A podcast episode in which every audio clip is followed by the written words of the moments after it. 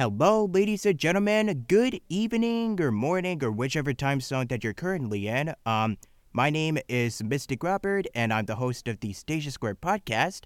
So, yeah, thank you guys for joining, for listening in once again. And, um, yeah, I know that it's kind of been, um, you know, we are fast approaching the days of election, so I just wanted to give a little bit, um, for those that are stressed out or feeling anxious, have this anxiety, here's a little podcast that could, you know, chill, and because we need some good, chill, positive vibes, vibes all up in this, all up in this, um, uh, this funky, um, yeah, this funky little corner that, we, that I have over here, even though it's a closet, but still, same thing, it counts. So anyways, um, So for this podcast, I do have a returning guest with me. Um, you may be, you may recognize her from this really old um, episode that um, we did about two years ago, but she is back, and we're just going to catch up and keep up to date, and yeah, so we're just going to play a little game of catch up, um, you know, as really good friends. So, um, for those that, um, you know, you may already know her, but I'm just going to go come right out and just give her a little introduction here. So, allow me to present up to this little imaginary stage here. I'm bringing back Miss Madeline. So thank you so much for joining me here once again on this fine evening. So yeah, how are you doing? Hey, um, I'm doing all right. Um, I think I already told you I just started a new job. Um, and I mean, you know, I know it's pandemic times, so, you know, everyone's struggling a little bit at least. But um, all things considered, I think I'm doing all right. So I, I can't complain. Yeah, yeah, and congrats on your new job, because I do have questions pertaining to that, so, um, but, yeah, I'm just really happy when I read the announcement, too, so, um, yeah, would you like to tell all the people out there who, um, you know, I'm pretty sure that I've already had you on before, but, um, for those that are still new to this, so, would you like to explain your introduction, what, what does an average day consist of for you, um, projects that you've done, roles, and yeah, all of this stuff. So what have you been mostly doing? So yeah, um, line of work that you've done since we last talked. So yeah, take it away. Okay, yeah. Um, so hi, I'm Madeline. Um, I'm a voice actor. Um, I've mostly been doing stuff in the, the indie scene online, because that's where I can record remotely. But as of this year, it's been easier for people to record for, um, you know, in studio gigs from home as well. So that's been kind of cool.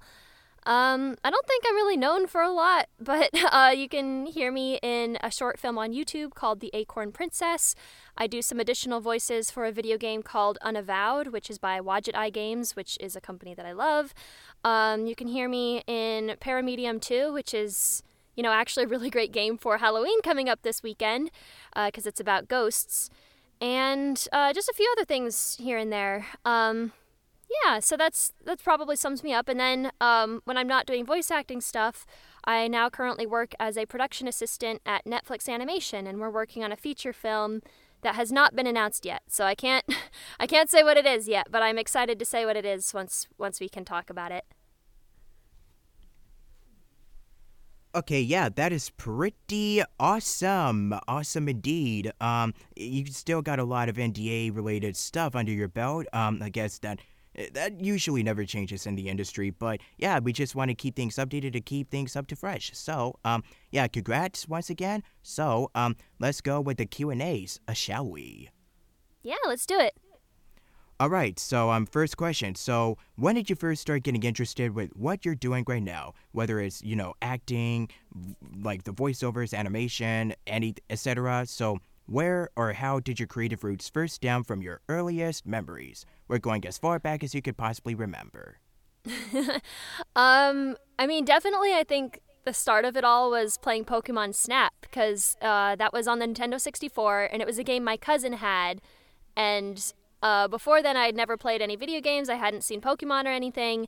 But then I was watching him play it, and I was like, wow, that looks like fun. And then from there, I learned about Pokemon, and I saw the anime. Um, and then from there, that's kind of how I got into like uh, video games and fictional stuff and creative stuff. And um, I guess throughout middle school, I was really into, um, I don't know if you've ever played Neopets, but I played a lot of that. So um, I did a lot of like, uh, like writing role play stuff on Neopets, which got me into storytelling. Um, and in turn, that got me into voice acting, because I saw these people who were doing these voices for these games and these shows that I loved, and I was like, wow, I want to be part of that. I want to be in those worlds even for just like a little bit. And um, so then in high school, I got my good old Samson C zero one U U S B microphone, which is actually what I'm using tonight because my other mic doesn't like to cooperate with Discord. Um, and then I just started recording stuff from home, and I've just been doing that ever since. Um, and my equipment's upgraded a lot, and my skills have upgraded a lot, but, uh, you know, that was that was kind of the trajectory of how it all began.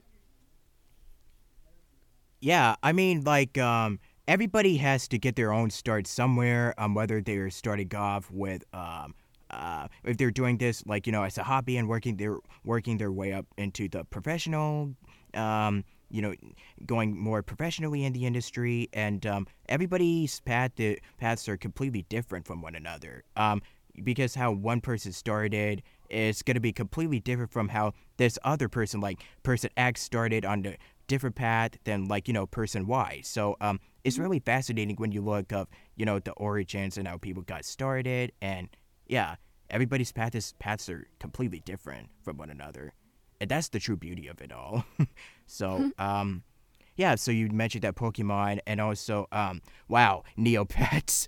Jeez, you, I you know, really that's that's a name yeah.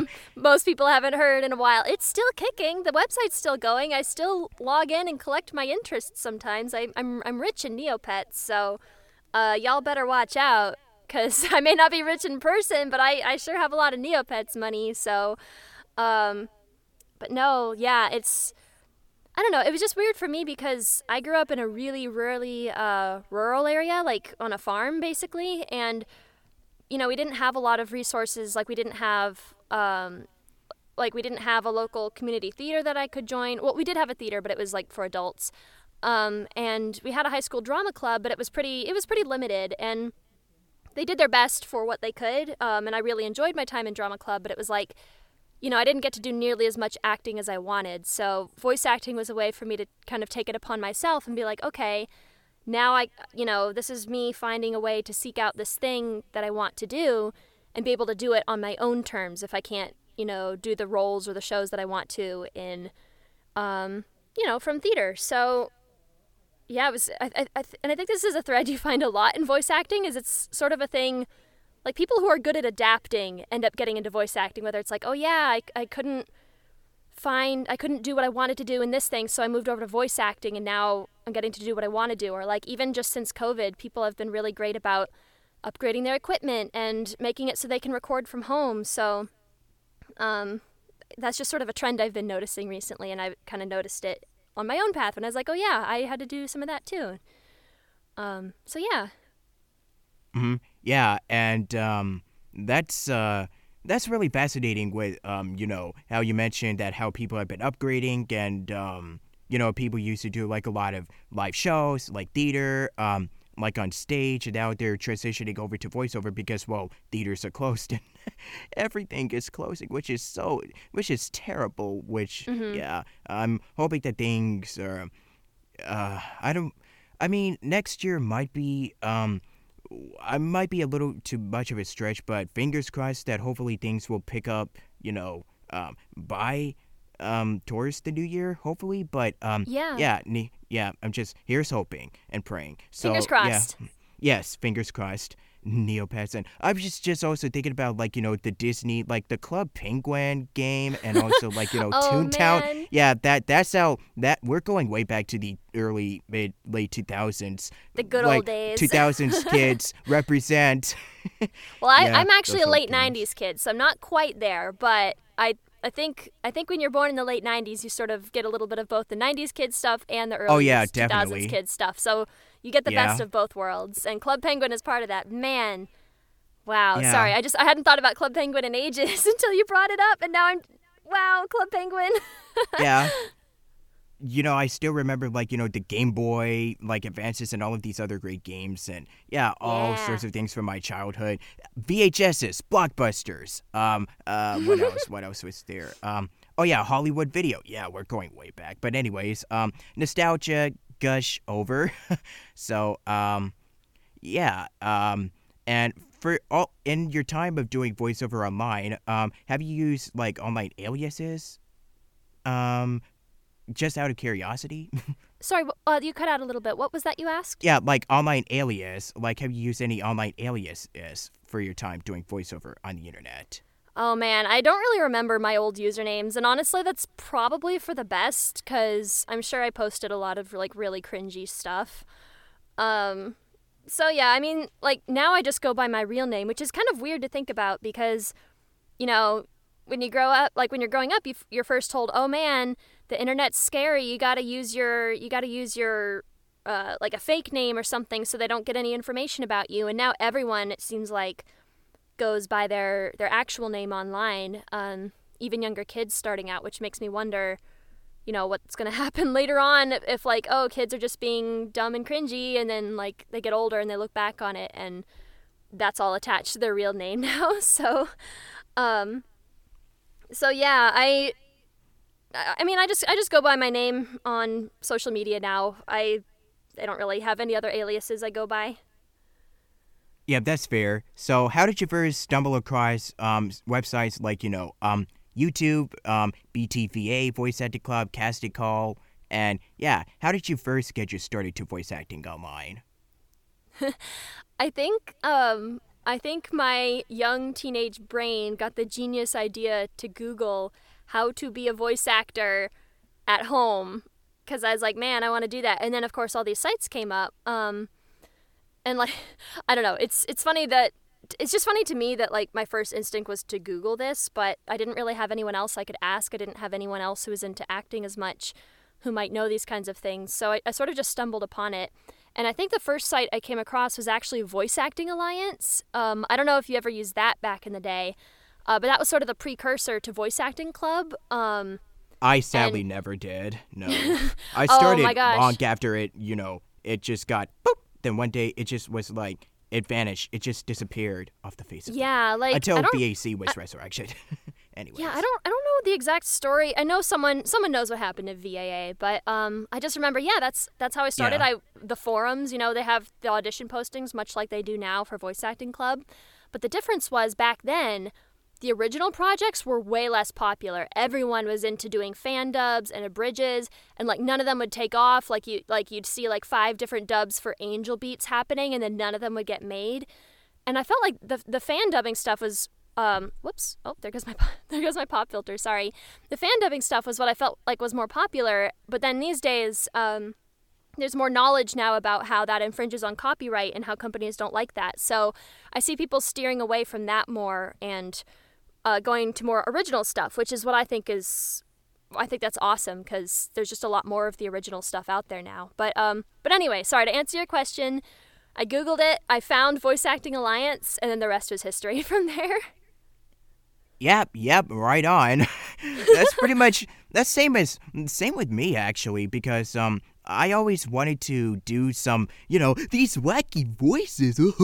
yeah, uh, but anyways, I was just, just really that ki- that type of kid who is always like, um, I had a very um big imagination. I always loved to role play and play, you know, these cars and pretended like, you know, because uh, I used to, mm-hmm. I don't know if I was into Transformers or c- the movie Cars at the time, but yeah, it just kind of sparked my interest in like, hey, I like to roleplay a lot. Maybe I should be a, like a kid actor for like Disney Channel and Nickelodeon. The problem is, mm-hmm. um, I mean, at the time where I lived, it was Hollywood. That was quite a long drive and we didn't want to deal with, you know, the L A traffic. And two, I had no idea how to break into that industry. Like, no idea. Don't worry. So, I don't yeah. think most people do.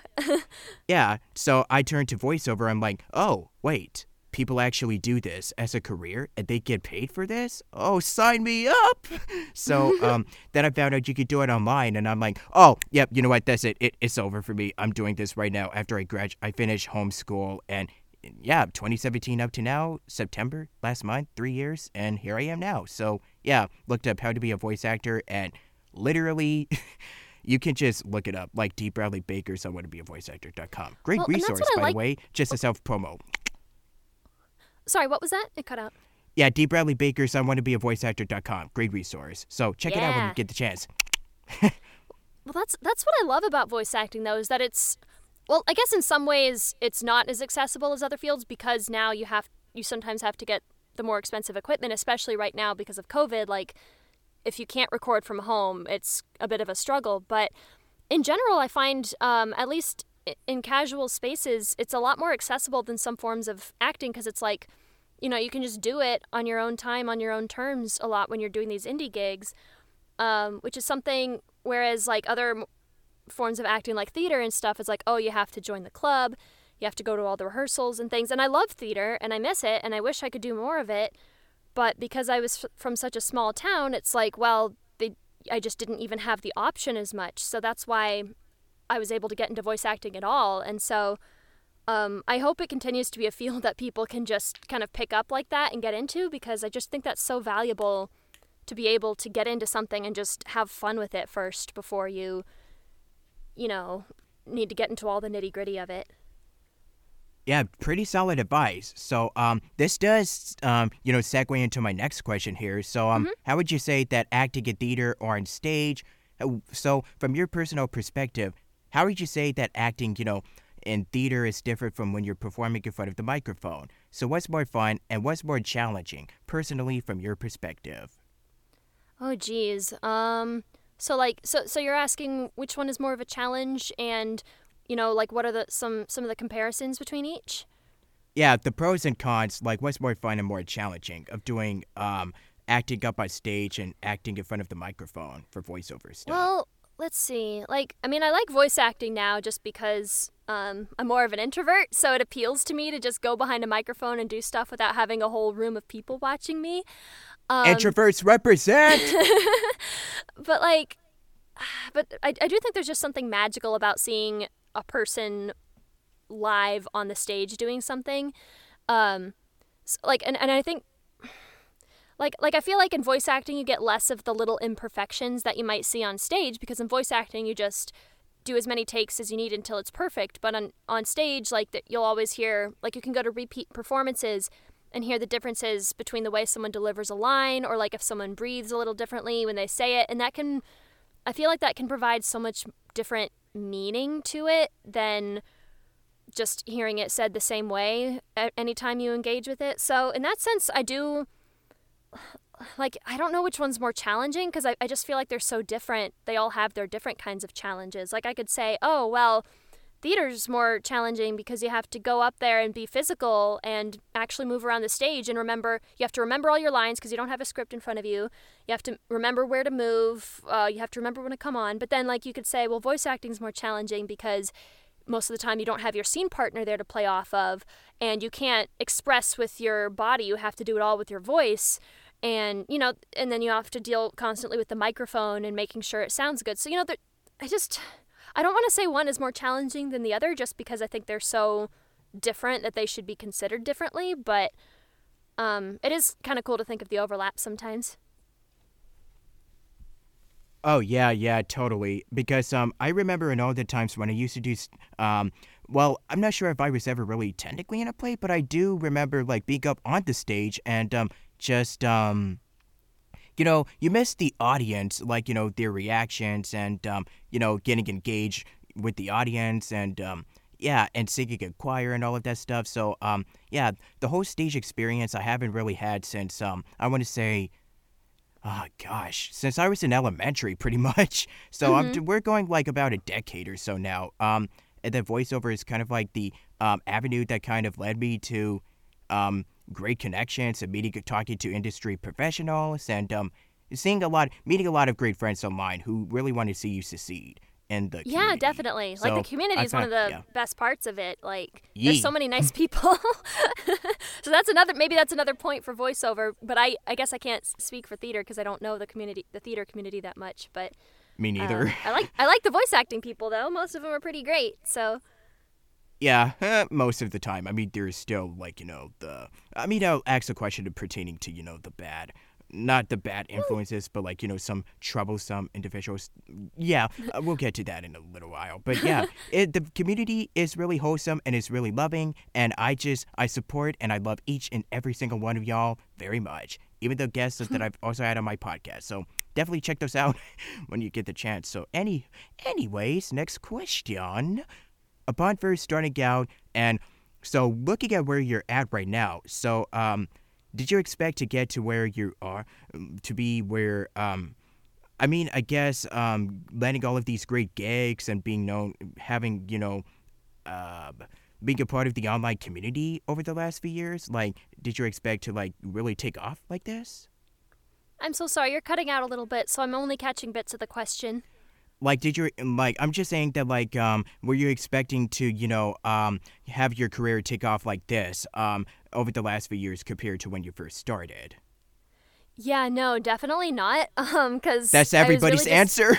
Well, yeah, 'cause it's like, you know, I think most people just start out doing it for fun, and they don't really think about it becoming a career option or something until later. So when, and and that's why I think it's so cool that people can usually just pick up a microphone and start experimenting, 'cause if you don't have the chance to fall in love with it, like just for the sake of doing it and for yourself and just having fun at first, then I feel like it's much harder to keep that passion later on once you start bringing in the other stuff. Like, okay, here's like the business side of things I have to learn. Oh, here's like the the the petty industry politics you have to deal with. You know, like once all that other stuff gets introduced, you have to make sure you still love doing it at its core. But um, yeah, no, like I, I was just doing this for fun. So like it wasn't until I started doing more and I started think realizing like, oh, wait, I actually really want to do this, if not for a living, then at least for just a significant portion of my time, um, that I started thinking maybe I could pursue this more professionally. So, yeah, no, I, I wish I could say I knew right off the get-go. I was like, oh, yeah, I was going to be an amazing career voice actor. But it's like, nah, I I mean, I'm still I'm still working on it. So I'll get back to you in a few years maybe and see if I got any if I got good, and I'll report back. Yeah, we'll, we'll definitely keep in touch, though. We do have, you know, our social medias and stuff. So, yeah, we'll definitely um just update me once you get there. So, yeah, I'm just kind of, you know, the same way. I'm just starting out. I mean, we're all kind of technically considered, and I really don't want to use this, uh, but we're kind of considered to be the babies of the community, if that, um, you know, the, the, uh, I don't that? know. I'm so sorry. Like, if we're kind of... Again. If we're kind of considered to be the babies of the community, we're just still taking our first steps, so to speak. And, um, yeah, um, there's a thing where, like, um, you know, fake it till you make it. But, yeah, we're just all kind of on a journey. We're all on our own separate paths. And nobody is, you know, better than anybody. We're all just doing this because we just love the art and the craft of acting, essentially. The secret is that I'm twenty-three years old and I still feel like I'm the baby of whatever I'm doing. So I I could be doing voice acting forty years later and I'll probably still be like, yeah, yeah, you know, just still a baby at this. So I feel you very hard on that. Yeah, I mean, like, I just turned twenty-one and even I'm, you know, I mm-hmm. usually also have those feelings of like, um, oh, I'm still starting off. I'm like, oh, he's still taking. Okay, I, you know what would really kind of, you know, annoy me is if, you know, I see, like, you know, anybody who tries, like, I mean, I'm not, I'm joking, this is over-exaggerated, but what if a professional V A is like, oh, you're still taking your first steps, and I'm like, gee, thanks. Well, like, yeah, thanks a lot. I mean, so, um, yeah. I mean, and this year, this year's been interesting because... Oh, it has. Um, well, for many reasons, but um, I guess just for me personally, it was interesting because I was working in casting for a bit, and I was working in a recording studio, and from there I, I actually got some like in-studio experience doing stuff behind the mic because I'd get to fill in on voices for certain gigs, or like, you know, like if they needed extras, I'd be like, yeah, I'll hop in there and do that. And that helped me, I think, really get more confidence behind the microphone, um, just like when I'm not just recording by myself, like when I'm being directed. Um, and so that was pretty... I don't know, like, I feel like I experienced a lot of growth this year, which is nice. And th- the thing is, though, is that, like, when you're doing that, though, even if this is your very first time stepping in front of the microphone, you don't want to, like, act like you feel like a baby. You know what I mean? Because it's like, even though, like, I was going in there and feeling like, oh, no, I don't know what I'm doing, like, you don't really want to act like that because you want to instill confidence in the people who are willing to have you on for a project. So I, I'm, I'm trying, like, even though, like, in my heart that I feel the way you're describing, where it's like, we're like, oh no, we're babies. But like, I try to, I try to at least come across more professional and come across more like, yeah, I know what I'm doing. 'Cause I don't know. I feel like, I feel like that just helps people have more confidence in you. If you can maybe come across as more confident as you feel, than you feel, if that makes any sense. Yeah, yeah, definitely. I understand. I totally get that. So um, I know you talked about some equipment earlier, but um, what have been some of your um, past setups that you've used, and what is your current setup that you're using right now for voiceover? Yeah, so um, when I was first starting out, I just used, I think I mentioned the name of it earlier. And again, this is the one I'm recording on right now because it wouldn't, the other one wouldn't cooperate with Discord. Uh, but I, u- I first used the Samson C zero one U U S B microphone, which back in the V A A days, that was like, that was considered a cream of the crop microphone. Like that was something people were like, oh yeah, if you have one of these, you're like good for online recording. And I was like, okay, okay. Um, and I used that one all the way up until it was either last year or the year before.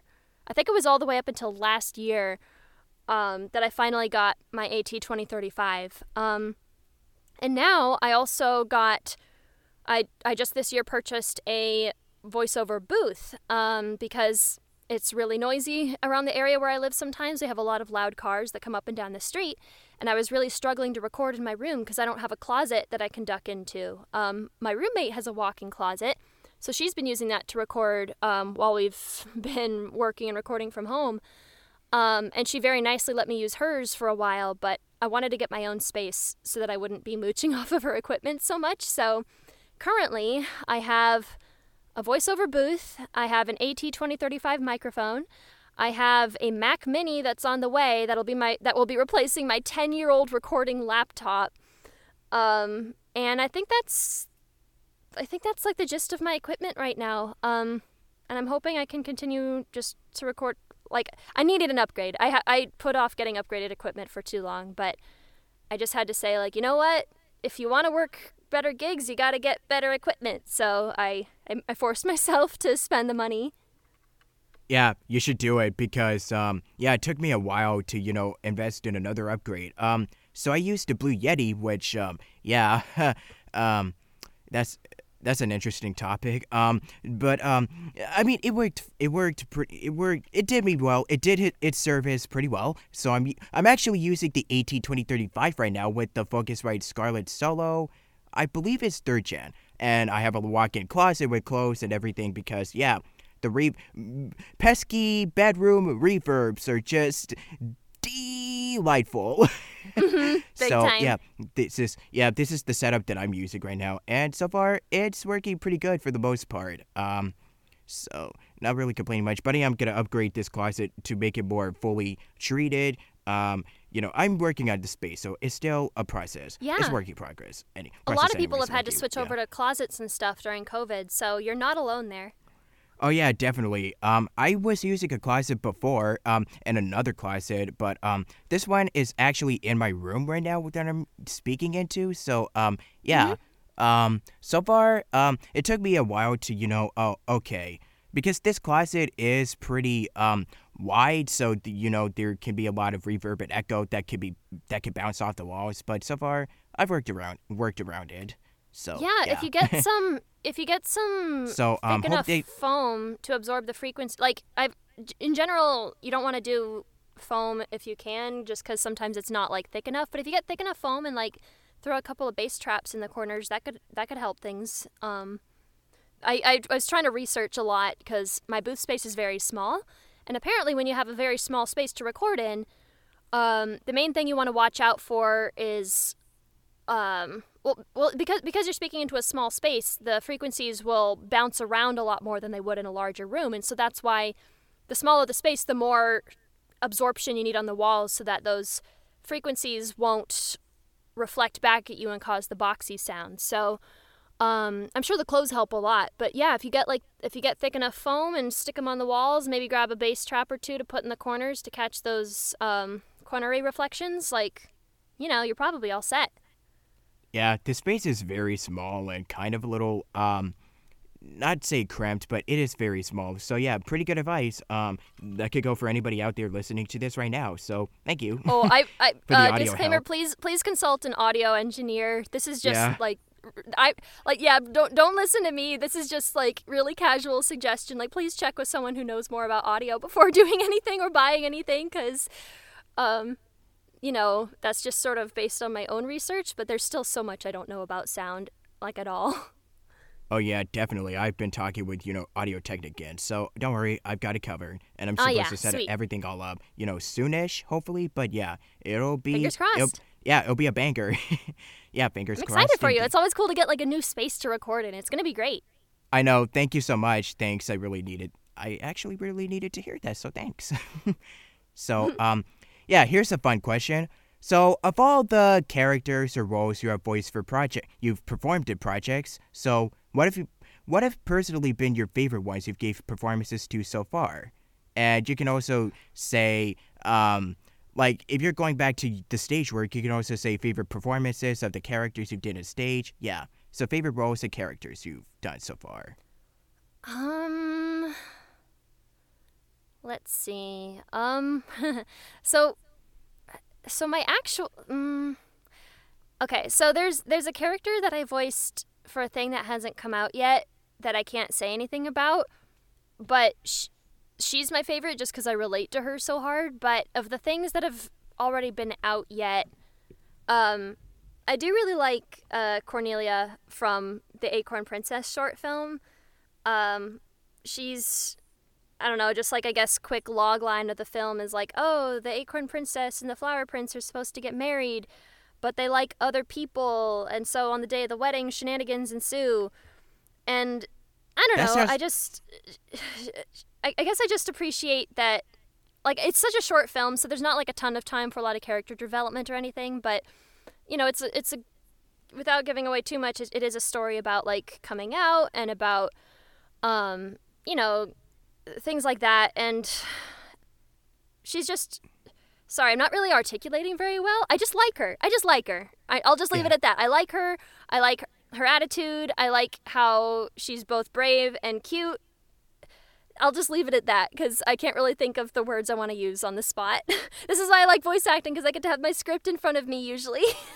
yeah. And the premise does sound like a Disney Channel, you know, sitcom, like a T V movie, like um, a girl and a guy meet up together. They like they have different interests, and then turns out turns out they're seeing other people. What drama and chaos will ensue out of this sticky si- out of this sticky situation? Find out on Disney Channel. Oh my gosh, I had to do that.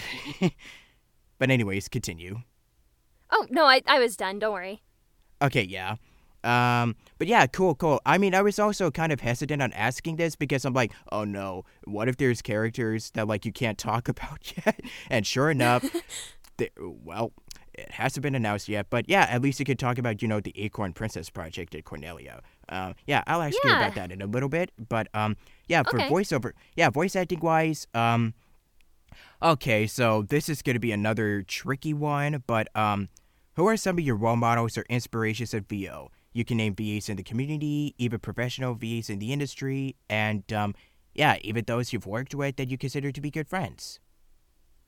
Let's see. So, um, uh, Ashley Johnson, who voiced Ellie in The Last of Us and Tara in Teen Titans and, like, a bazillion other characters, um, she's one of my favorite, like, her work is some of my favorite ever, um, and she's one of the big reasons why I really wanted to get into voice acting, because I loved her performance of Ellie in The Last of Us and everything. Um, and I feel like she, like she has kind of a similar, like, I don't think we sound alike, but I think she, she has so, sort of a similar quality to her voice where her natural voice serves well for younger characters sometimes, but she doesn't sound like super high pitched or squeaky. And I, I just love that. Um, so if I could have any, like, if I could have a career like Ashley Johnson's, if I could be even a smidgen as good as she is, like, I'd be quite pleased with myself. Um, and then another one I just, I love, uh, Kevin Conroy's Batman voice from the animated series and, you know, just all the other iterations of where he's voiced Batman. Like, his, his performance as Batman, um, also really inspired me to get into V O because, um...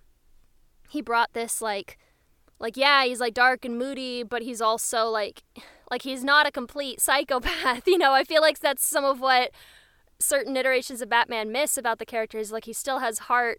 He's still, ha- like, he's still good in there, and sometimes I feel like people just lean too much onto the darker qualities of the character. And so I just loved that Kevin Conroy really brought that more human feel to him. And also, Kevin Conroy was the first guy to, um...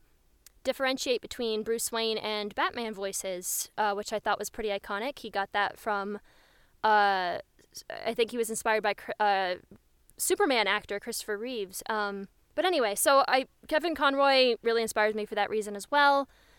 And then, like, um, I don't know if you know Anaris Quinones, but uh, I've known her for a long time in voice acting, and um, I think we whoops, I think we probably got into voice acting around the same time. But uh, she's been sort like I think I think I'm actually a little older than her, but she's been sort of like a V O, like big sister to me in that way, because there was a time when I almost. Um, like I hadn't been doing voice acting for a while, and I, I was kind of thinking of just like putting it away for a while back in college. But then she, she actually recommended me for my first ever video game gig. And, and so her doing that was what brought me back into voice acting, and that meant the world to me. So, um, she sort of, you know, helped me get back in the game. And so I've just sort of been watching her go and just feeling so happy for her with the success that she's achieved, because she's been really killing it lately. And it's just been really cool watching her go from doing a lot of the same kind of gigs I've done and now moving on to anime and, you know, other video games and things like that. And I just, it's like, man, Anaris is doing so good, and she's such a nice person. Like, I want to be like that. So those are probably the three big ones from, like, diff- completely different areas, but... Yeah, um, I guess if you really want to be biased, you could also mention your roommate as well. Oh, yeah. I mean, I love Lizzie, but I just, I, I feel like like she's my friend and roommate now. So I'm like, I kind of feel weird, like, putting her on any kind of pedestal, you know? Like, I like, of course I look up to her in her career, but I'm just like, oh, she's she's my friend. She, I, I, I have dinner and stuff with her. I, you know, we watch JoJo on Saturdays, like, you know, so... Which she's in, which, yeah, that must feel... That's that's how we must, started, because yeah. we we started watching when Trish was introduced, and then I and then I got really into it from there, so it ended up being really fun. Yeah, it probably must feel like, you know, pretty... um, you must feel, like, pretty proud of just watching a show that your friend is in, and then you guys, you two watch it together, and listening to her performance, and just um, knowing that you're friends with the actress who is in JoJo is like... um. Oh, wow. Huh. I can't believe this is happening. Yeah, it feels yeah, pretty... Lizzie's it's crazy great. to think about, yeah. Oh, sorry, go ahead. Yeah, it's crazy to think about, but continue. Yeah, it, and that's been one of the weird things, is when I was working in casting this past year, it, it was weird being like, oh my gosh, these are all the names of these cool people who have been in this stuff that I've been watching and, like, playing since childhood, and then they just come in casually for their sessions, and it's super chill. You know, and, and like that's and that's why I don't want to lean too much onto like idolizing people, because it's like at the end of the day, people are people. So even though I really admire their work or like their work ethic or their career tra- trajectory, but at the end of the day, I don't want to be weird about it. And that and that's why even like with the case of like I, I mentioned Anaris as someone I look up to, but I also don't want to be like like I don't I don't idolize her, and I don't idolize Ashley Johnson or Kevin Conroy either, because it's like they're just people. But I just I really like what they've done with their craft, and I think that's cool. So. I try to make sure I keep those separate, just because, you know, because fan culture these days is especially dangerous, what with everyone being so much more accessible online and creators not having as many li- limitations with their fan base. And so I, I try to be very conscious of that when I talk about the people I like or the people I look up to, and want to be like, you know, just to be clear, like, I like your work, but, you know, I'm not, I'm not going to be weird about it, if that makes sense. Yeah, totally understandable. I mean, there's a lot of V As that I do look up to, and even, um, you know, some that I've actually interviewed here on the podcast, like, um, you know, Tara, Patrick, Jacob, Clover, and even more mm-hmm. that I have not named or mentioned. Um, oh, and Carrie, I said Caitlin, and so many others that, um, and John out there. Yeah, there's just way too many people for me to even make, like, you know, a little spreadsheet of. Those are just some of the V As that I've been fortunate enough to call friends in the community, and yeah. We just look out for each other. That's the best thing. So, um, yeah, I look up to them, and they're my friends, and I we just don't put each other up on pedestals like that, because that would just be kind of, well, awkward, to say the least. Yeah. Yeah. I don't know. That, that that kind of thing can make me really uncomfortable when people do it, so that's why I especially want to be conscious. Like, yeah, I don't know. I won't go into it. Um, but, you know, it's just it's just something to be mindful of when you interact with anybody, not even just in V O, so. Yeah. So for animation, was it also something that you considered about getting into at some point? Uh, yes, because part of why I like V O so much is like, oh, I love animation. I love these movies and these shows. I want to be in them. I want to be involved with them. Um, so that's also something I knew I wanted to do, but I'm not a great artist. Like I like, I enjoy drawing a lot, but I am not really good at it. I have not really tried to become good at it. I have no desire to train and become good at it. So it's like, oh, wait, how can I become involved in animation if I can't draw? And then I realized that there's a lot of other roles in animation, like production, production management, development, um, coordinating, um, things like that that don't involve actually having artistic skills. And so, excuse me, back in college, I got an internship with a local um, T V, like, production station. Uh, they It was actually with, uh, I think, it used to be called W G B H. I think they just call it G B H now. Um, and that's where they produced, like, Arthur and Pinkalicious and a lot of these preschool shows. Um, and I got, I had, like, an internship there that I did during the semester. And from there, I got more experience until finally I interned at Blue Sky Studios last summer, which did, like, the Ice Age films and um, Epic and um, some of those. And um, when I did that, like, I knew that I, I really wanted to work in animation if I could. So...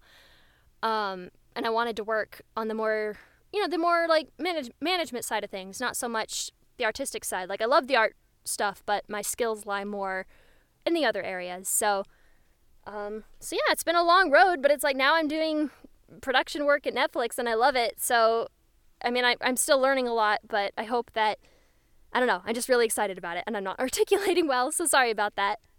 Yeah, so what is it about animation that seems to really attract you so much that, you know, you fell in love, that made you really fall in love with it? Hmm, I guess I just, I find it way more immersive in some ways than live action, if that makes sense. And I know that's a huge generalization to make because live action covers such a broad spectrum of the times, types of films and works that are out there. So I'm just, I'm fully acknowledging that now. But just with animation, like... Like, I love that, like, if you see a magic teddy bear come to life in animation, like, it looks like it's part of the environment. It looks like it's moving the way in tandem with the world around it. It like, it looks like it's part of that world and, like, it, it's come alive within that.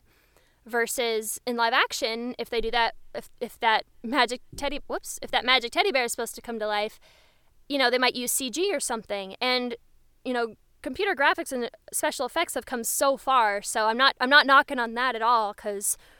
Um, it's incredible what they can do with all that now. But um, to me, it just like I can still tell, though. I'm like, oh, I can still tell that was that's fake. I can still tell that this was just sort of edited in there later. Like to me, it just it just doesn't look like it's part of the world, and that loses some of the magic for me. So I feel like in animation, when you have this entire world that's like already drawn a particular way, and then you're making things happen within it, there's more plausibility within that versus like in live action, it kind of just feels like they're editing stuff in there. Um, so it loses a little bit of the magic for me personally. Um, so that's why I like animation. Honestly, the answer, my answer is about the same as yours. I could go into a long, like, you know, story of how, like, you know, why animation is such a creative and it's an art form and it's uh, should be respected as art in general. Mm-hmm. Um, there's a reason why for that. I mean, we have influential figures like Walt Disney and everybody else like Chuck Jones, Tex Avery, like Bob Clampett, and all of these other great um, old age um, animators and artists. And what we have now for like the big Disney features and so many great work from T V and shows and movies. But yeah, that's a whole entire, that's a long story. But anyways, um, I just want to move on to the next question here. Yeah, I could go on all day about animation, but unfortunately, we don't have the time. Um, so, um, yeah, have you considered about, uh, I don't know, probably moving, transitioning more into directing or creating your own projects? In- into what was that? Sorry. Into creating your own projects, like animated mm. projects or projects of your own that you want to personally create and direct and such. Like making I your mean, own show, yeah. Yeah, I mean, like, I would adore that, but that... doing something like that feels like it would be so far into the future, if ever. It's kind of hard to picture right now. Um, and a lot of the times the people who run the shows have often been on the creative side of things themselves. So often they're like, oh, they're like storyboard artists or character designers or environment designers who like moved up and learned so much about storytelling and what goes into making a film. I feel like, so I feel like, like I'm sure it's not impossible, but I feel like when you're kind of doing the, uh, you know, the management side of stuff, it's a little bit harder to transition into being a director or showrunner just because you don't have that same creative experience um, in the trenches the way a lot of other um, directors and stuff might. So I don't know, like I like making things on my own. Like I made a couple little short films in college as part of my classes and stuff. Um, and I'd like to continue doing that, but um, you know, other otherwise right now most of my most of my non-V O creative energy goes into my Dungeons and Dragons campaigns. So and I don't plan on monetizing those anytime soon. So for now I don't really see it happening, but I have a lot of stories I'd like to tell either like as novels or Um, you know, some other some other kind of thing I can maybe do on my own instead of heading like as a, as a big show or movie. Yeah. Have you also considered getting more into, well, singing? Singing? Yeah. Um, I mean, I do like singing. I just, I haven't been doing it much just because my space, my, uh, you know, voice acting space hasn't really been set up. And so when I was recording, I was trying to focus more on auditions and, and gigs for that. Yeah. Um, I'd like to, I'd like to get back into covers more if I can, um, but you know I'm not like a I don't, I'm not a trained vocalist or anything, so that's just a hobby for me. Um, I mean, like like maybe someday I'd pursue getting vocal training when I when I can like afford it, and so I can actually, you know, incorporate singing as part of my voiceover repertoire, as it were. But like, um, but you know, right now, like I mean, I'll, when I, when my new computer gets here, I'll see if I get more into music projects because I do enjoy singing and it's fun, even if I'm only like okay at it. Yeah, and since you mentioned D and D, how did you get into that little creative outlet? As it is. um, well, that was from back in college because you know you're trying to find groups of people to hang out with, or you're trying to find the clubs you want to join, and the uh, Science Fiction Association on campus. Um, it's It was called the Sci-Fi, you know, the Science Fiction Association, but it was sort of the just like collective nerd club essentially. And so they were running D and D campaigns, and so I just signed up for one, and I I kind of just went from there. And now I'm in like three campaigns with my college friends, and we're we've been doing a lot of that over Discord right now because, well, one, we live apart anyway, but then also because of pandemic. Um, and that's one of the things kind of getting me through this year is just having that time to hang out with them and not think about any animation or voiceover related stuff and to just have fun. Um, so, so, you know, D and D for me is very much a hobby I just enjoy on its own and don't really want to try and monetize in any way. So it's, it's been great for me that way. Yeah. And um, would you say that um, it helps you to allow the creative storytelling to flow um, to, you know, if you wanted to be a writer, does it help you get that um, creative storytelling? You know, just um, create ideas in your mind as you uh, as you're playing D and D. Um, y- yeah. I mean, one of the things I love about D and D is that it is like collaborative storytelling, right? Because every person is playing a character, and then like the D M is sort of just having things happen, and you have to figure out how to navigate through it. Um, so in that, yeah, like I I definitely think D and D is great for that. Like I don't know if you have watched or listened to like Critical Role or The Adventure Zone.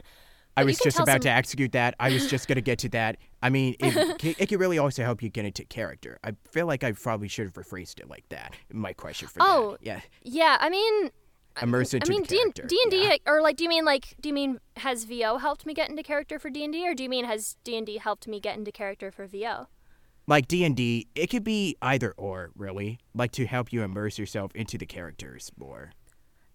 For performing, yeah. I mean, I do think I get more into the role play with D and D because I do voice acting, um, so that aspect is about it is fun. But um, otherwise, I'd, I'd say my love of D and D doesn't influence my voice acting too much, just because, um, like, y- you know, there I I just kind of like I don't keep them separate, but it's like I guess it's just because I'm not playing the same characters in my campaigns as I am behind the microphone.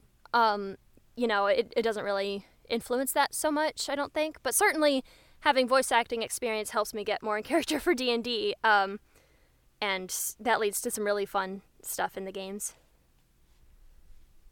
Oh, yeah, yeah. And funny how you mentioned Critical Role. So um, do you consider to be like, um, have you been watching it, or do you consider to be like a fan of watching, you know, that um, the show that I, everybody tells me that is really great, it's amazing, you should watch it, but I unfortunately have not gone the taking the time, uh, I haven't really had the time to sit down and watch an episode of, but yeah, how do you, yeah, Critical well, Role, your thoughts I, on the show? Yeah. I'm a very uh, casual fan of Critical Role, because the episodes are very long. I don't like because they're they're full D and D sessions, and sessions usually can be anywhere between three and four hours long. So I think a lot of people listen to Critical Role like while they're commuting to work, or if they're like drawing or something. Like, you know, it's like a lot of people listen or watch it in the background of what they're already doing. So if you don't already have that time to set aside, um, it, it is it can be a struggle to get into simply because it's a lot of content. Um, and so for that reason, I'd say I'm, I'm just a, a casual fan of it. I really like the characters.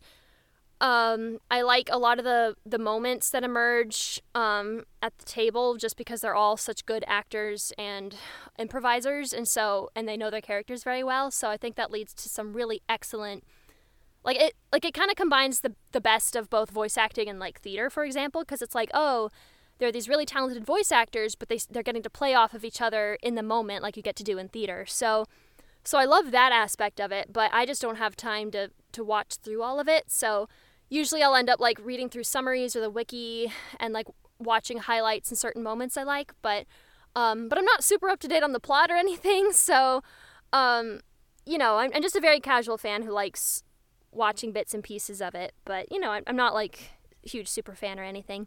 Like, like it, it brings me joy, and someday I would love to get into it more, just it'll have to be when I have more time. Yeah, so um, you can, are there any, like, news regarding for, you know, the campaigns that you're doing right now? Any news for the foreseeable future? Sorry, what was that? Any foreseeable, like, you know, any future plans for your own D and D campaigns that we can, you can at least talk about um, right now?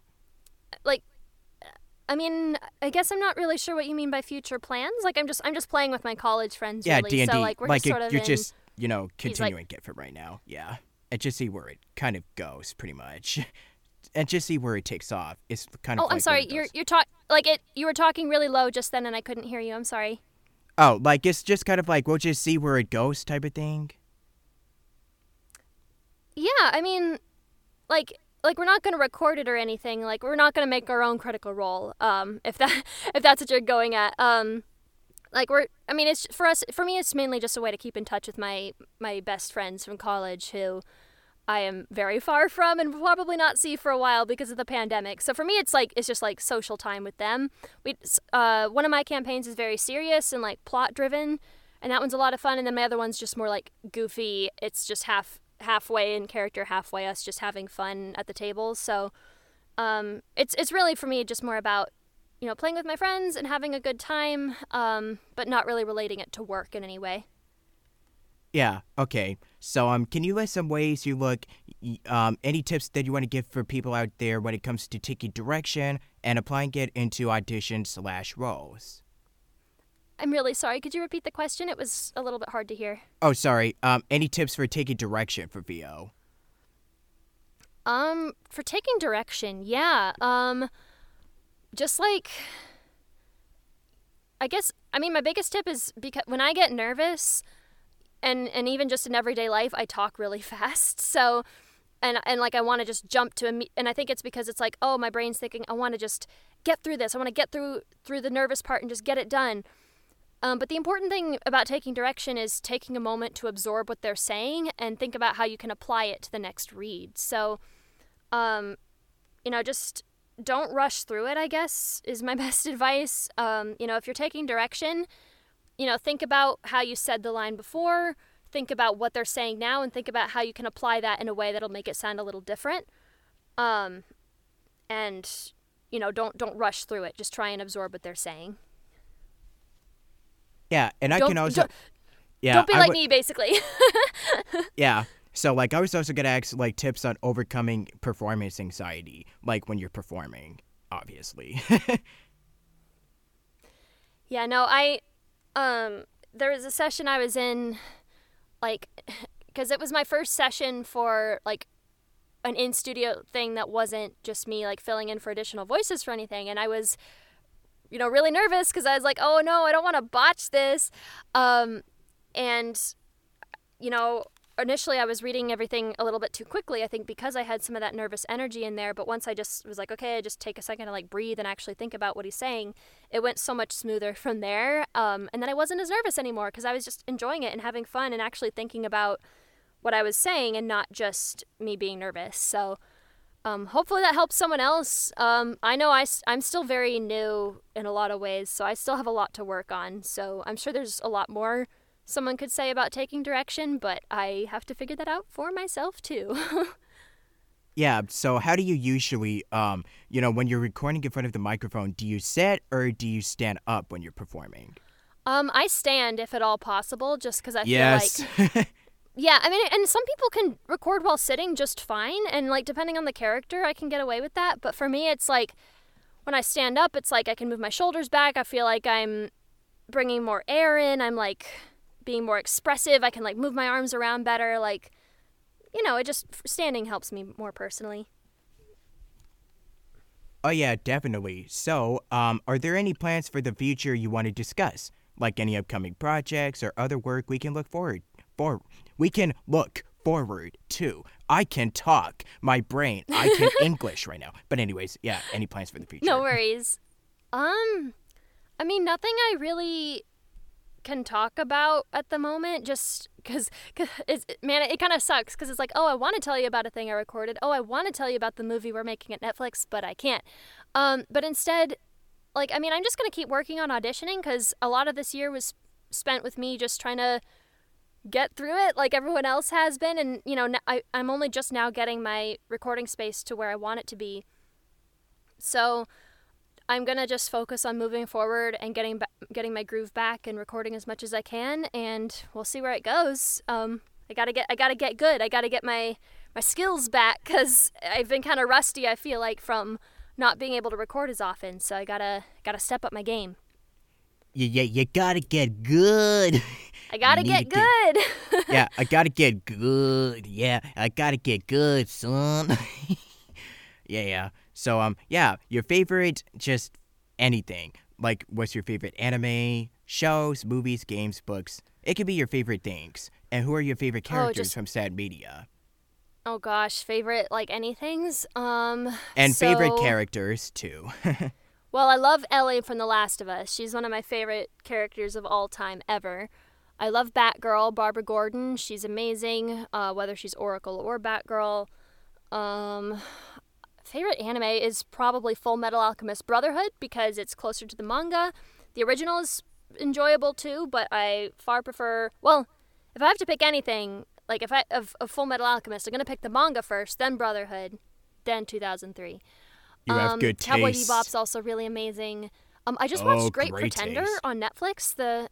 I really enjoyed Great Pretender, so that that's pretty high up there on my list now of, of favorites. Um, and Pokemon is just probably my favorite video game franchise ever. It's it's it's like, I think some people don't like how a lot of the features stay the same. I kind of like the consistency, so because it, it just feels like coming home every time I'm playing a Pokemon game because it's like, oh yeah, I know what this is. Um, so I adore Pokemon. I would die to be in Pokemon anything. Like if I'm ever in Pokemon anything, assume that I like sold my soul or something to get it. So um yeah, those are just a few of my favorite stuff, I guess. I mean, it could happen. You just gotta you really need to, you know, trust in your gut, heart, whatever, and just you gotta believe. Yeah, that type of thing. I'll but do yeah. my best. Yes. Um, favorite anime, Full Metal Alchemist, Cowboy Bebop, and yeah, you've got some pretty good taste. I see that you're oh a woman with cu- you're so you're a woman in culture, however that means. Well, goes, thank you. But, I yeah. try. Yeah, and also My Hero Academia, which is, it's it's dope. That's all. Oh, I actually about. haven't really watched My Hero Academia. I I've seen clips of it, but I haven't watched all the way through. But it looks really good.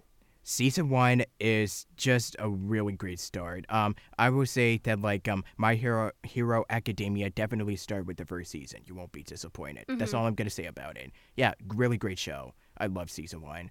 I haven't really been catching up with, you know, from onwards like two, three, four. I think fifth season now. But yeah, it's a really good show. That's all I'll say about it. So yeah, next question, fun fact slash trivia about yourself you would like to share. Um, sorry, did you just ask, like, what fun facts or trivia I'd like to share?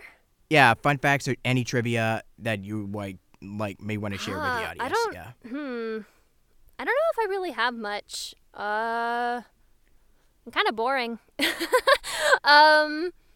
I mean, I think I already mentioned I grew up on a farm. That's usually one of my go-to, like, fun facts that I tell people. Like, oh, yeah, we had cows, we had llamas, we had goats. Like, telling them stuff like that usually gets some gets some people being like, what? So that's usually my go-to fun fact. Um, I don't think...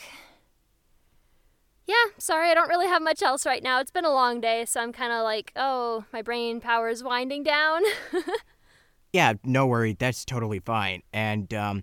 how would you say that social media has helped you and has helped, you know, the V A community with, like, when it comes to marketing, self-promoting, and getting, you know, um, working hard at getting their, of just getting your name out there? How has social media has really helped pave the way for artists to really um, make a name of themselves, so to speak, and gain oh, well, some recognition? I mean, yeah. Well, I mean, social media is, like, that's one of the main ways I network with people, for sure. Um, you know, that's how I've met so many other people in voice acting, um, remote and local. Um, you know, b- back when I worked in casting, we'd use it to put out casting calls for things that could be remote and find some new talent.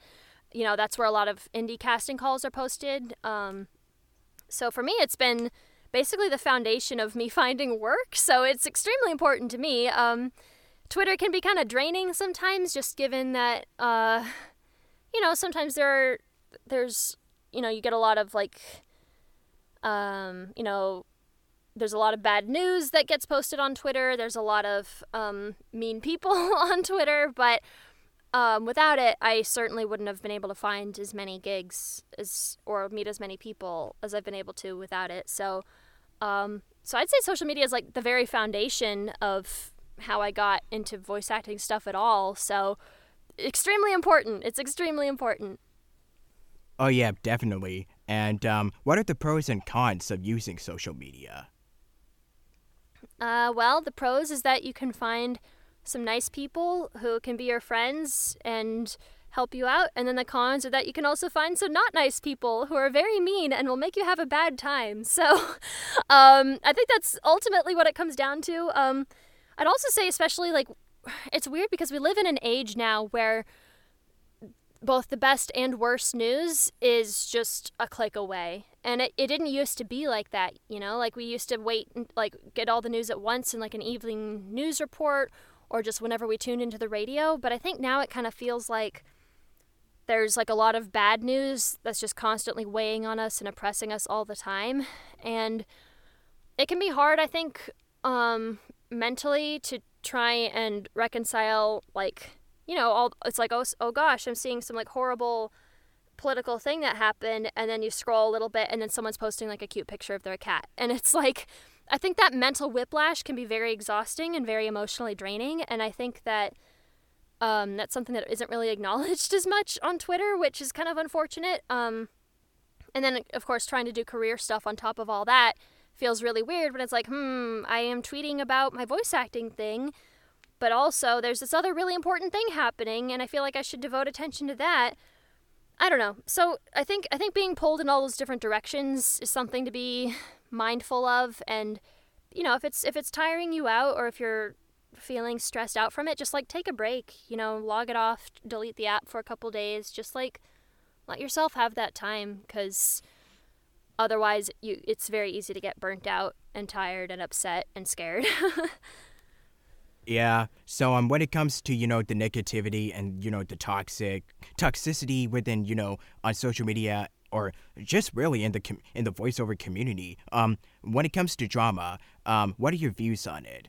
Unless if you're personally involved, like, say, I don't know, if it's something that involves a friend or, yeah, what are your views on, you know, drama over the internet? As such. Wait, sorry, it, it cut out a little bit. Did you say what are my opinions on, like, voice actor drama? Well, just drama over the internet in general. Oh, I mean, like, I mean, every kind of community has its drama, right? Like, so, Um, I think I think there's actually even a subreddit devoted to this. It's called um, r slash hobby drama, and it's just people talking about all the, the drama that goes down in their individual hobby spaces. Um, I mean, I don't think anyone likes it. Like, I guess it's it's good when someone who has maybe been doing a bad thing or hurting someone is revealed, but also I feel like a lot of it is made way too public sometimes, and I feel like there's a lot of, like, if there's ever a situation where someone was being hurt or harassed somehow, I sometimes feel like their feelings aren't really taken into consideration, because oftentimes people will just immediately try and expose, like, the bad person, which is great, except that then that means, like, the victims are suddenly also out there in the public, and I don't really, I basically, I just feel like it's way too messily handled most of the time, and so I just, I usually stay out of it. I don't hear about much of it, um, because I, I like the friends I've made in voice acting, but overall, I have my other non-industry, non-voice acting friend groups too, and I, I think that kind of helps people stay grounded. So, um, I, I mean, I just feel like that's such a broad topic. There's so much you could say about it. Um, so I don't really know what else I can add to that, but just like, you know, you just gotta take news as it comes and use your best judgment when figuring out how to handle it on your end. But otherwise, you know, drama of any kind is just, that's just so broad. That can involve so many different kinds of situations. Mm-hmm. Yeah, nothing much else to really say about that, but I agree. Hm. Agreed. Sorry, so, I can't hear you. I said I agreed. Mm-hmm. Yeah, that's just it. So, um, how was your ex- how was your experience of working on The Acorn Princess? You know, with the team and yeah, overall experience. Yeah, of being a part of that big project. Um, it was really fun. Um, cause it's. It's a college, it was a student, um, it was a student film project, which I love. Um, I really love animated student films um, from these art schools. So, um, yeah, they were very easy to work with. They had a lot of, you know, they, they already had the script and the storyboards and everything already before they even found the voices, which is like, yes, that's what you should do. You should have it all sorted out before you need the voices ready. Um, and then, you know, it was it was pretty straightforward, just recorded it and sent it in, and I think just the fact of making the process really easy made it a really nice experience, because sometimes it can be difficult when folks aren't as organized and don't really know as much what they want, so you have to keep coming back with takes. Um, so it was really nice that they were already so professional about it. Um, and what was also really nice is that they made a little, uh, they had, um, they had made zines for their uh, short films at the college, and so they sent me one and a poster and some stickers of the characters, which is really cute, and I have them up in my room. So um, all in all, it just felt, it was just nice, because it's this group of really passionate, talented creators who came together and made this thing during the middle of a semester when they're already busy with other stuff, um, and made this project that was really heartfelt and meant a lot to me, and I think brought a lot of people a lot of joy, and I think that's, you know, the most you can hope for with any kind of project. So, um, yeah, it was just really great overall, and I look back on it fondly, and I love, I love revisiting the movie sometimes, because I'm like, oh yeah, that was a good time. Mm-hmm. Yeah. So, um, what was it about the whole experience that really stood out to you? What did you really, um, I guess, learn or really get the most out of working with these guys for the short film? Um, I mean, I really loved the art style of the film. Um, it, w- it was kind of different from a lot of things I'd seen before, because they use a lot of, like, they use an interesting combination of, like, both the straight lines and the curved ones. So, so like, the di- designs look kind of flat, but then it looks like it's intentional that way, almost like a like an old storybook or something. Um, so I, that part I really loved, and that really stood out to me when I was looking to audition, because I was like, oh, yeah, like, it, you know, this is really cool, and I love the art style in this. I kind of want to see what it's about.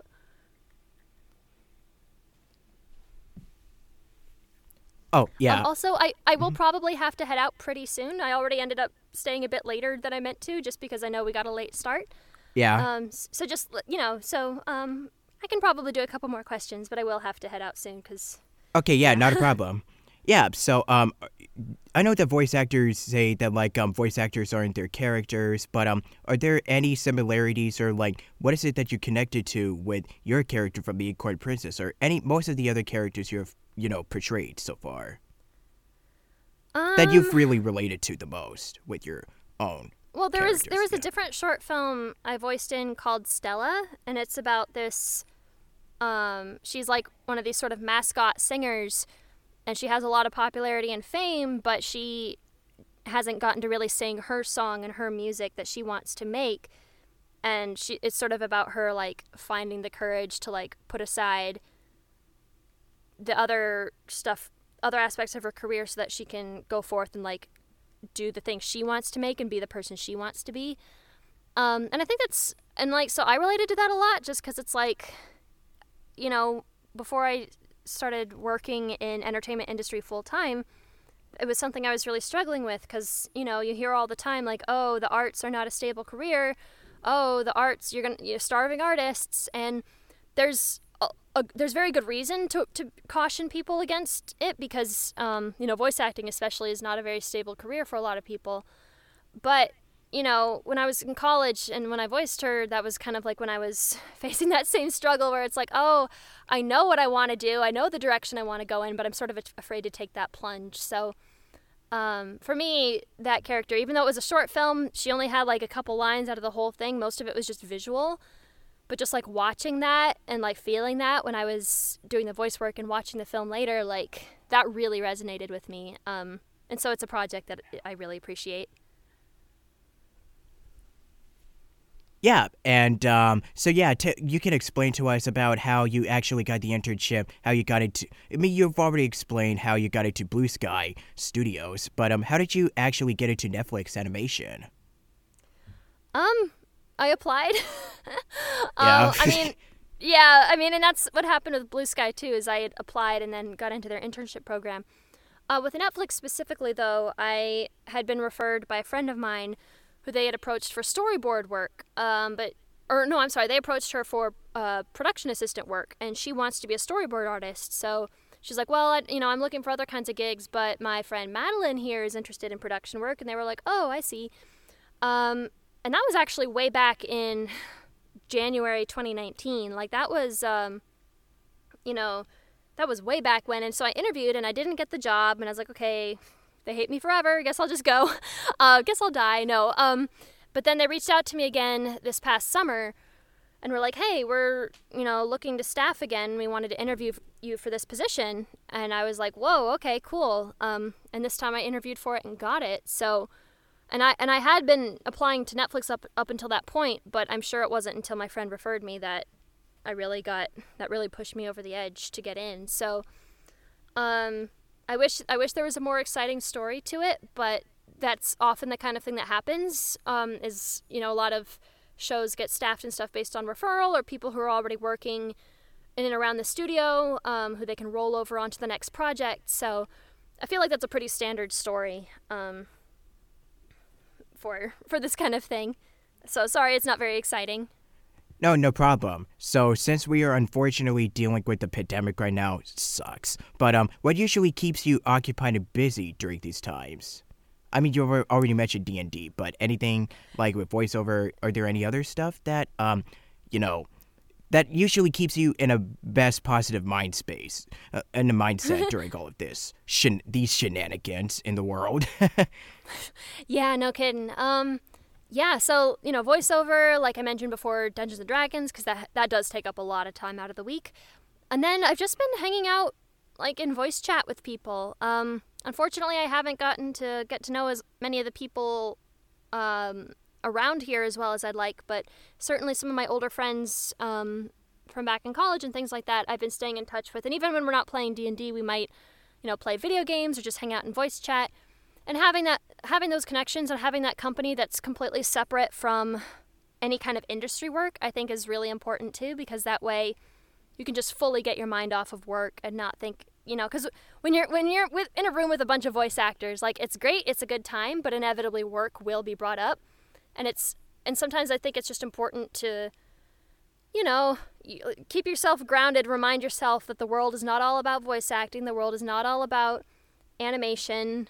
Um, here's some other people who are doing some other cool things, and you can just hang out with them for a bit and not sweat about like networking and things like that. So um, having that company throughout the pandemic has been really important, and that's kind of been what's occupying a lot of my time is just like, you know, hanging out with them on Discord and stuff.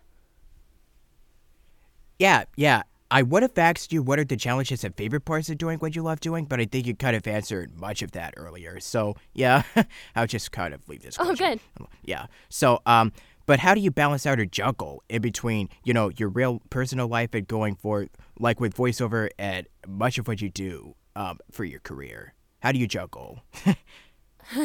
How do I juggle it? Um, I don't. Um, I, yeah, like... I mean, as soon as my, my better recording computer comes in, you know, I'll record stuff in the evenings when I can, but already I had to, um, well, I've been working from home at Netflix right now, which has made it a lot easier. So I had to do a couple of sessions during the day, um, but thankfully the work was, they understood and I was able to do that. Um, so it's, it's like, I don't know, I wish I could say I had any big strategies for juggling everything, but I don't. I just do things when I have time for them. Um. And so even now, after I get off the call with you, I have other stuff I have to work on in the evening because I'm getting a new bed tomorrow, so I have to, like, get the old one moved out and stuff. So that's what I'm, you know, there's just a lot of other things I'm working on. Um, so it's just, I just take it one step of one step at a time, try to put things where they'll fit, and hope for the best. mm, yeah. Pretty, um, very, very, very busy schedule. Um, yeah, it just seems like, um, it just never ends in this, um, world, don't it? But, yeah, it's good to keep yourself busy and occupied still. So, yeah, I guess to each their own, I guess. So, um, what would you say would be your ultimate dream goal in your life? Any dream gigs, dream, um, shows you want to be in? Yeah, just any dreams that you want to accomplish later in your life. Oh, geez. I mean... Pokemon is a big one. I think I brought that up before, but um, truly, like, just being even a small part of the Pokemon franchise in any way would mean so much to me. Um, so being involved in that would be amazing. I'd love to, I'd love to be in the Naughty Dog game. Um, I know I've mentioned The Last of Us a couple times, but I like a lot of their games. Um, I just think the storytelling is really great, um, and I just, I just love the performances, and I would just love to be a part of that at some point. Um, and then maybe I'd love to be in like a, like, you know, like Jackbox games. I'd love to be in like a big party game like that. Oh yeah. Just yeah. Like just something people play with friends and have fun with. Like I'd love to be, I'd love to be in that. I wouldn't even have to be credited. I could just be like, yeah, that's me. And like, know that I'm part of this thing that's making people happy. So that would be pretty cool. Yeah. All right, five minutes left, so let's do this. So any advice you want to give to anyone out there who have similar passions or aspirations to do what you're doing? Um, my best advice is to just do it. Because if, you know, like, like, not to sound like Shia LaBeouf, but like, yeah, like, just do it because... Just so much time do is gonna... it! Like... You know, so much time is going to pass you by if you just sit there thinking about it, and that's time wasted. And, I mean, like, okay, it's not a waste of time if you're just, like, purposely taking time to relax or, like, do other things. But it's like, you know, if you're thinking about getting into doing something like voice acting or animating or anything, you have to put in the work in it to become good at it. So, like, the best time to start is today. So, um, you know, if, if anyone's thinking about wanting to do voice acting or wanting to draw... Like, you know, either find a microphone, pick up a pencil, and just, like, start having fun with it and find that initial spark that is what drove a lot of people in the beginning, like, on the old days of Voice Acting Alliance and things like that, because once you have that, that is going to be what will propel you to eventually do more and more and, and possibly make a career out of it, possibly not, but the important thing is you'll have something that you enjoy doing. And... I think that's what matters most at the end of the day. Um, it's just that you're having fun with it, because it would kind of suck if you got into voice acting and then you realize, dang, I don't actually like this anymore. Hmm. So yeah, yeah. Um, do you? Are there any advice that you would kind of? I also asked this. Um, also, I'm starting to ask this to my guests. But um, what would be the biggest thing that you want to teach to your younger self before you set your path into your um creative endeavors in life? Like, sorry, did you ask what I'd like to say to my younger self? Yeah.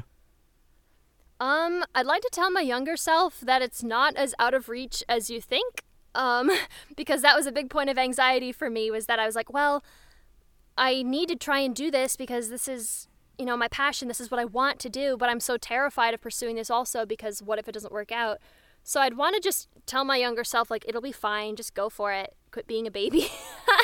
um, you know, just because I'd love to, I'd love to have put myself at ease, because that would have soothed a lot of my anxieties about pursuing any all this kind of work and stuff. Yeah, you have to beat that big, tough mama. Yeah, I have to be like, listen, kid, you'll be fine. Just do the things so you can actually, you know, get into voice acting and get into get the internships you need to build up that experience. Um, but nothing's going to happen if you just worry about it. You have to just do it. So don't worry about tomorrow, for today it brings us enough trouble as it is, my dear child. uh, yeah. A wise old sensei once so- told, shared that little nugget of information to me, which, yeah, I still think it rings holds true to this very day. Yep. So, um, okay, so you can self-promote, or you could just plug in anything. Like, you could just p- promote your social media platforms or anything else you want to promote. Yeah, since we are definitely approaching the end of this. So, yeah, so- social media hey, plugins, I- other promotions. Yeah, do your thing. I'm so... You yeah, I'm promote. so sorry. It was a little bit hard. To, it was a little bit hard to hear you, but I thought I heard you say I could plug my social media, and who am yeah. I to deny that opportunity? Um, yeah, promote your so, social media. Yeah, so I mean, my Twitter is Madeline, just at Madeline Darrow. So that's M A D E L I N E D O R R O H. It's it's just my name, very creative. Yeah, so feel free to follow me there. Uh, you know, I I don't think I post very interesting content. Uh, you get you get winning tweets like me talking about my Neopets riches and uh, the the weather outside and like cats. So you know if if you want some of that award winning content, feel free to follow me there. But um, yeah, that's that's all I got for now. Okay, so any last words you would like to say for everybody out there before we officially conclude this podcast? Um, no, just thank you for having me, and good luck to anyone out there who's, you know, thinking of getting into voice acting. It's really fun. I highly recommend it. Do it. Get into it. Enjoy it. That's all I got. mm-hmm. Or, yeah, there's my biggest piece of advice. Um, I'm just going to do this right now. Just do it! Yeah. Just do it! Bingo, there you go.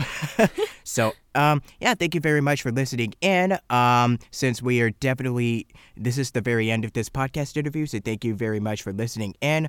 My social media is t- Mystic I R J, Twitter, C C C. Other social media will be posted. Um, links to projects that I'm going to be in or any updates. Um, yeah, just um, hit me up, follow me, whichever.